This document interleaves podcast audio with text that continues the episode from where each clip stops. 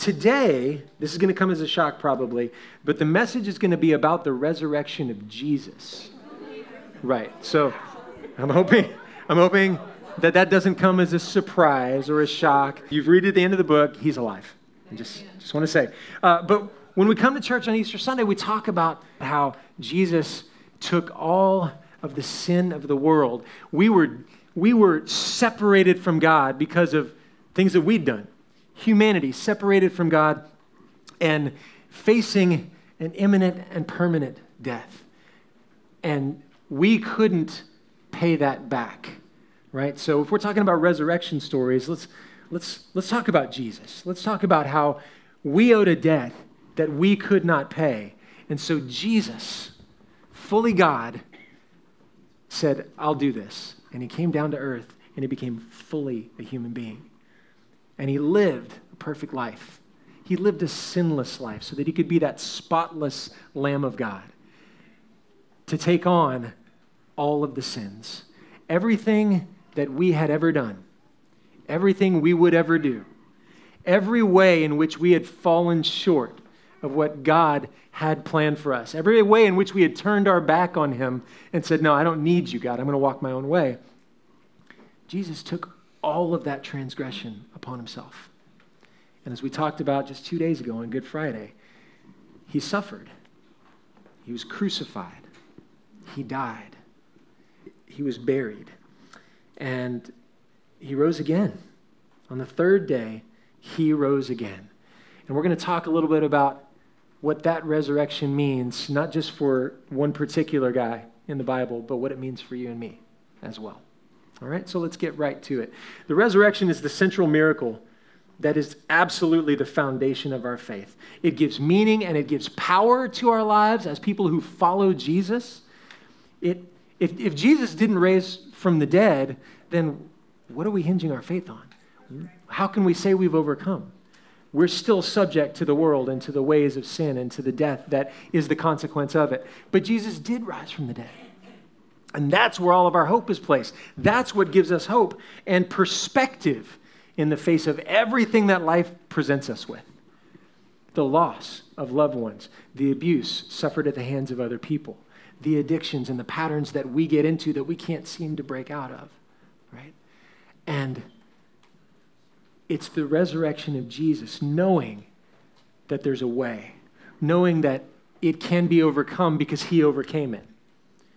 That gives the believer perspective. That gives the believer hope.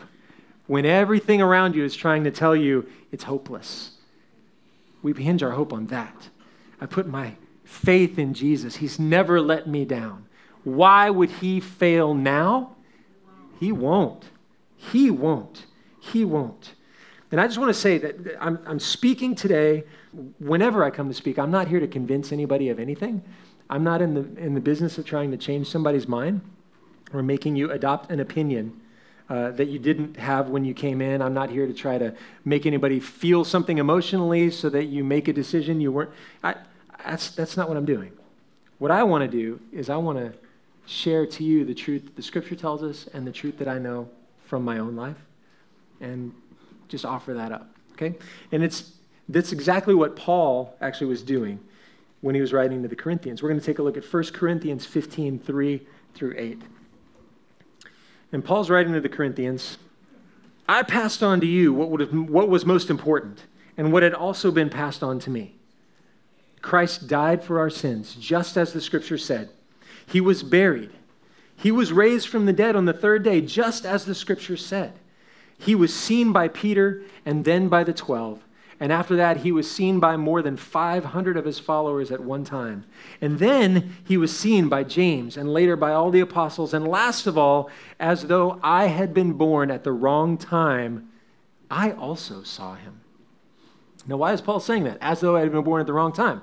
In case you don't know, it's because he's writing this about anywhere between 5 to 15 years after these events occurred. And so he's telling of some historical events from the life of Jesus. He's telling us of the crucifixion. He's telling us of the burial. He's telling us of the resurrection, and then of the 40 days or so after the resurrection where Jesus was just walking around, talking with people, like as a resurrected being, just meeting with friends, talking with family, being an encouragement, showing them that everything that he had told them about was real. I, I, was, I died, guys. I rose from the dead.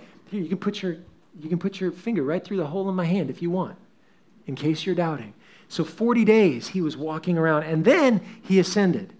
And somewhere between 5 to 15 years later is when Paul, who at the time was called Saul, is when he saw Jesus.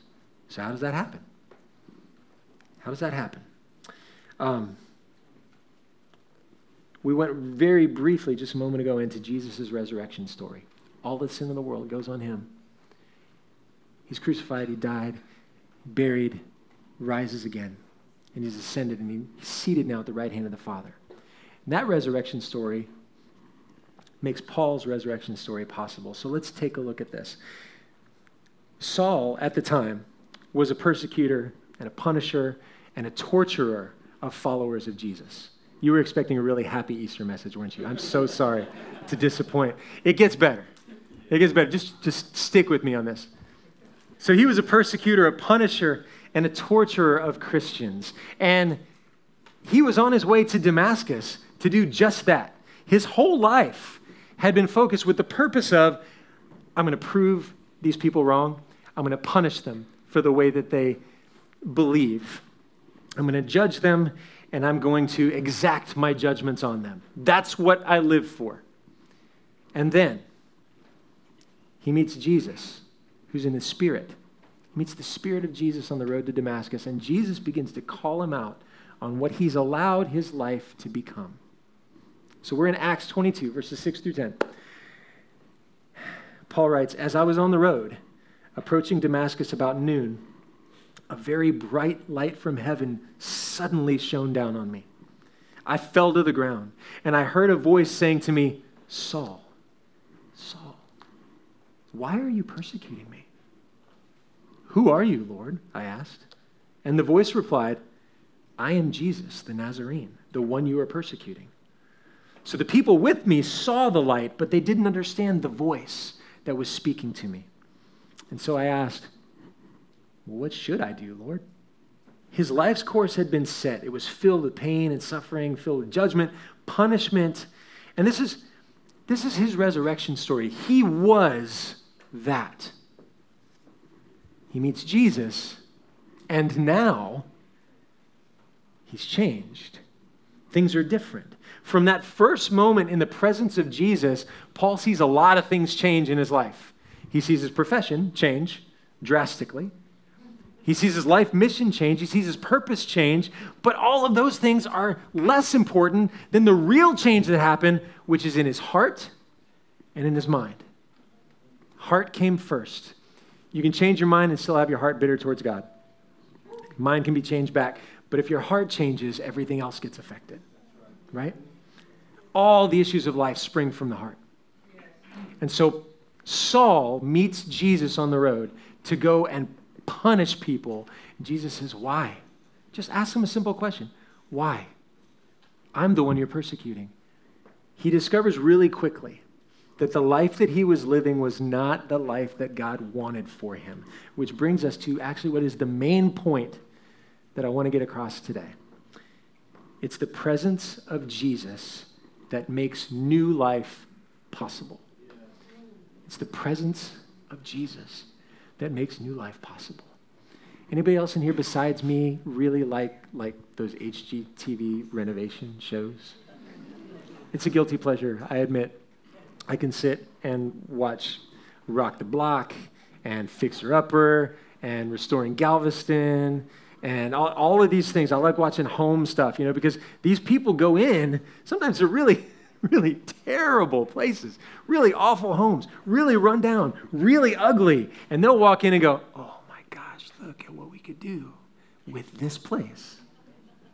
I'm seeing something. And they're seeing things that everybody else has passed by.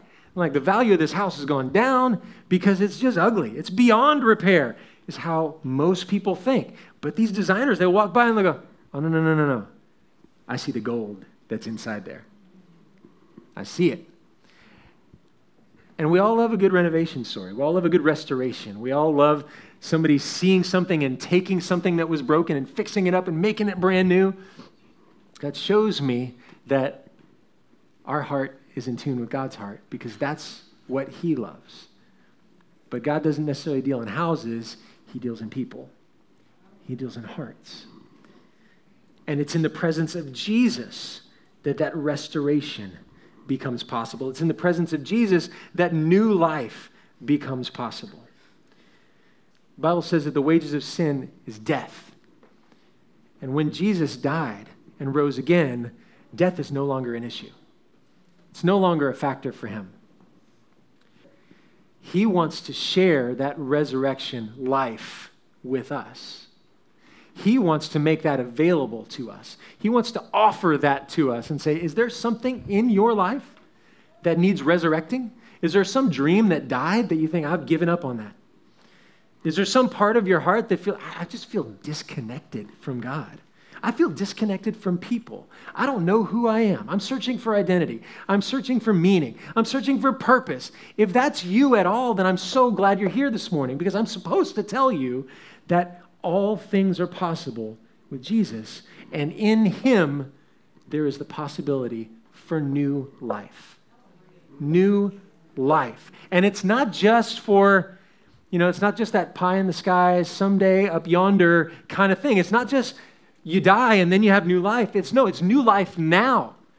It's new life now. The victory of Jesus is for you not just in the afterlife, but in the current life. You can walk more victoriously than you're walking now. You can do the things that God says you can do, and you can become the things that He created you to become because of the resurrection and the presence of Jesus. Let's look again. Paul wrote a lot to the Corinthians. Let's look at 2 Corinthians 5:17. Therefore, if anyone is in Christ, the new creation has come. The old has gone. The new is here. Now, Paul knows what he's talking about when he writes this. When he's writing this, if anyone is in Christ, he's thinking about himself and he's thinking about a life that was governed by hatred and judgment and pride and a need to be right and to make others suffer if they didn't agree with him. And that is gone. And he's no longer Saul. Now he's Paul.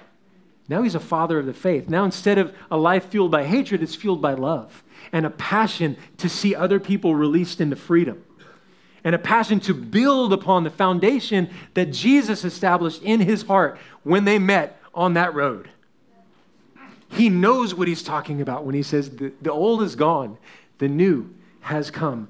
But he's just echoing something that Jesus is saying. If we look to Revelation 21 5, Jesus ascended, he's seated at the right hand of the Father, and he who sat on the throne said, Behold, I make all things new. I make all things new.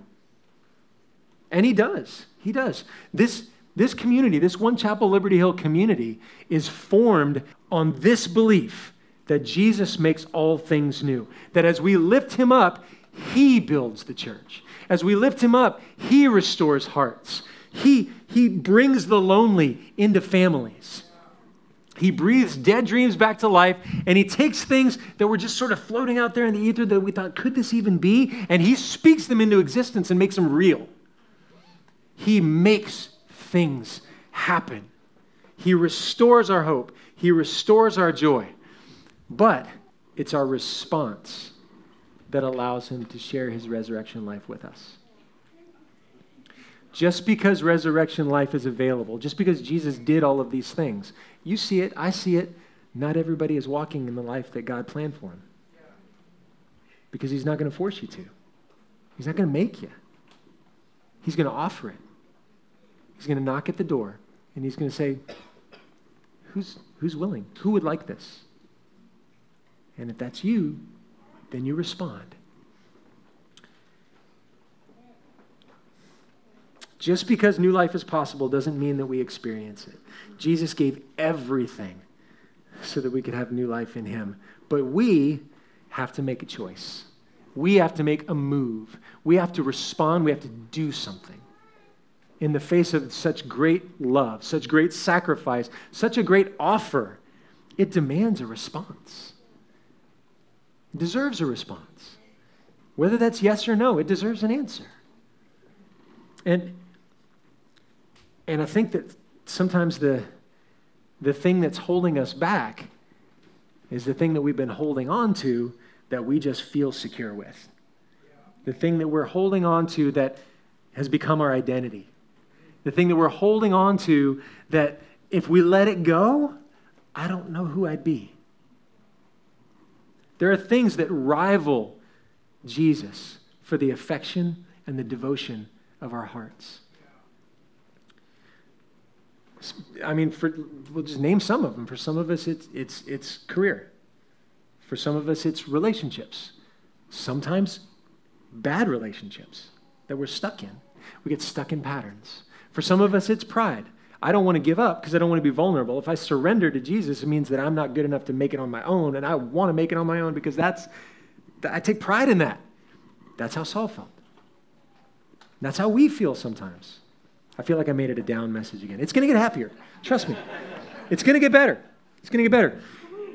Whether we've had a lifetime of encounters with Jesus, or whether you are just like Saul and you just might be seeing him in the spirit for the very first time today, it's not, this isn't just a message for someone who's never met Jesus before. This is a message for those of us who have been walking with him for years.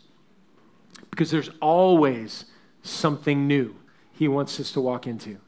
There's always something that we've been hesitant to let go of, but it's tethering us, it's tying us down.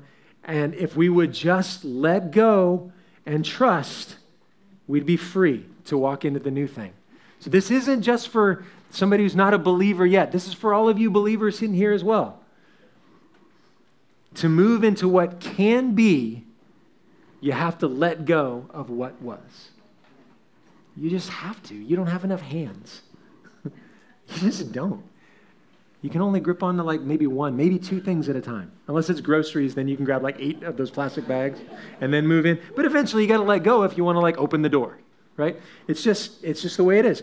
And this is what God was speaking to the prophet Isaiah in Isaiah 43. He said, "Forget the former things. Don't dwell on the past. Don't live there. Don't live there. Forget the former things. Don't dwell on the past. See, I am doing a new thing. Now it springs up. Do you not perceive it? I'm making a way in the wilderness and I'm making streams in the wasteland. I love this question that God asks Isaiah Do you not perceive it? Like God is doing things in his midst. God is doing things right in front of him. But the fact that he asked, Don't you perceive it? makes me realize that it's possible that God could be doing something in my life and I didn't even notice. He's asking, Do you not perceive it? Here's what I'm doing. Whether you, whether you recognize it or not, God says to all of us right now, Here's what I'm doing I'm making a way in the wilderness. I'm making streams in the wasteland. Think about the areas in your life that you would describe as wilderness and wasteland. Do you know that God's already at work in those places in your life? He's moving, He's at work, right? And He's asking, Do you not perceive it? Open up your eyes, open up your hearts, perceive what I'm doing for you. All of us want to release from the old stuff. We, we want that house renovated, right? We all want to walk in hope and joy and into a place of purpose and vision. We want to live life on purpose, not by accident. We want to live life intentionally, not accidentally. We want to live knowing what we stand on and knowing where we're going and knowing that we're covered and knowing that it's safe. Jesus wants that for us. We long for resurrection and restoration. And here's the simple fact without a death, there can be no resurrection. By definition, if something's going to be resurrected, it's got to die first. We talked about Jesus' story, and Jesus surrendered his body in death, but he also surrendered his will. In the garden, he's talking to his father and he's saying, Dad, if there's any other way that we could do this, I would take that. This would be great. He says, if, if there's any other way, let this cup pass from me. That's what he tells him. He waits a second, and he realizes what the will of the Father is, and he resolves and says, Nevertheless, not my will, your will be done. He sacrificed his own will. He put to death his own desire to make his own way. We see this on the Damascus Road with Paul or Saul as he's on his way to go and inflict some pain. And we saw that just a moment ago how the Spirit of Jesus comes to him and says, What are you doing? Why are you persecuting me? What's going on in your life? And Paul asks him a really simple but incredibly powerful question. In Acts 22:10, he said, "What should I do?" This made sense to me, but now it doesn't make sense. What should I do? And that's actually the question that we need to ask the Lord today. It's, it's a question that represents a surrendering. For, for Paul, it represents a surrendering and a death of his ideologies, a death of the, the things that he's hung his whole life on, a death of his status in his community that he's accepted and revered in, a death of everything that he knows to be true in his life. He's laying that all down. He gave it all up. And God said, Okay, I'm going to make you a father of the faith. I'm going to I'm going to make sure that your words live on so that 2,000 years from now in Liberty Hill, somebody can share them with some people coming into church on an Easter Sunday. It's amazing. This lives on. The things that Saul was doing, we're going to end with Saul. The things that God did in Paul, we're still talking about today. So each of us, if we want to step into something new, we're going to have to let go of something old. We're going to have to let go of the stuff that we've been holding on to. And when I'm mentioning this right now, you probably know. You probably have an idea in your mind, in your heart, what that thing is. And so, again, I'm not here to convince anybody of anything. I'm not here to change anyone's mind. I'm only here to do what Paul was doing with the Corinthians. I'm only here to pass on to you what, what I felt like the Lord was telling me was most important to share today and what was also passed on to me and has resulted in victory in my life. And I couldn't let today go by without passing that on to you. It's the presence of Jesus that makes new life possible. It's our response to him that determines whether he gets to share that resurrection life with us.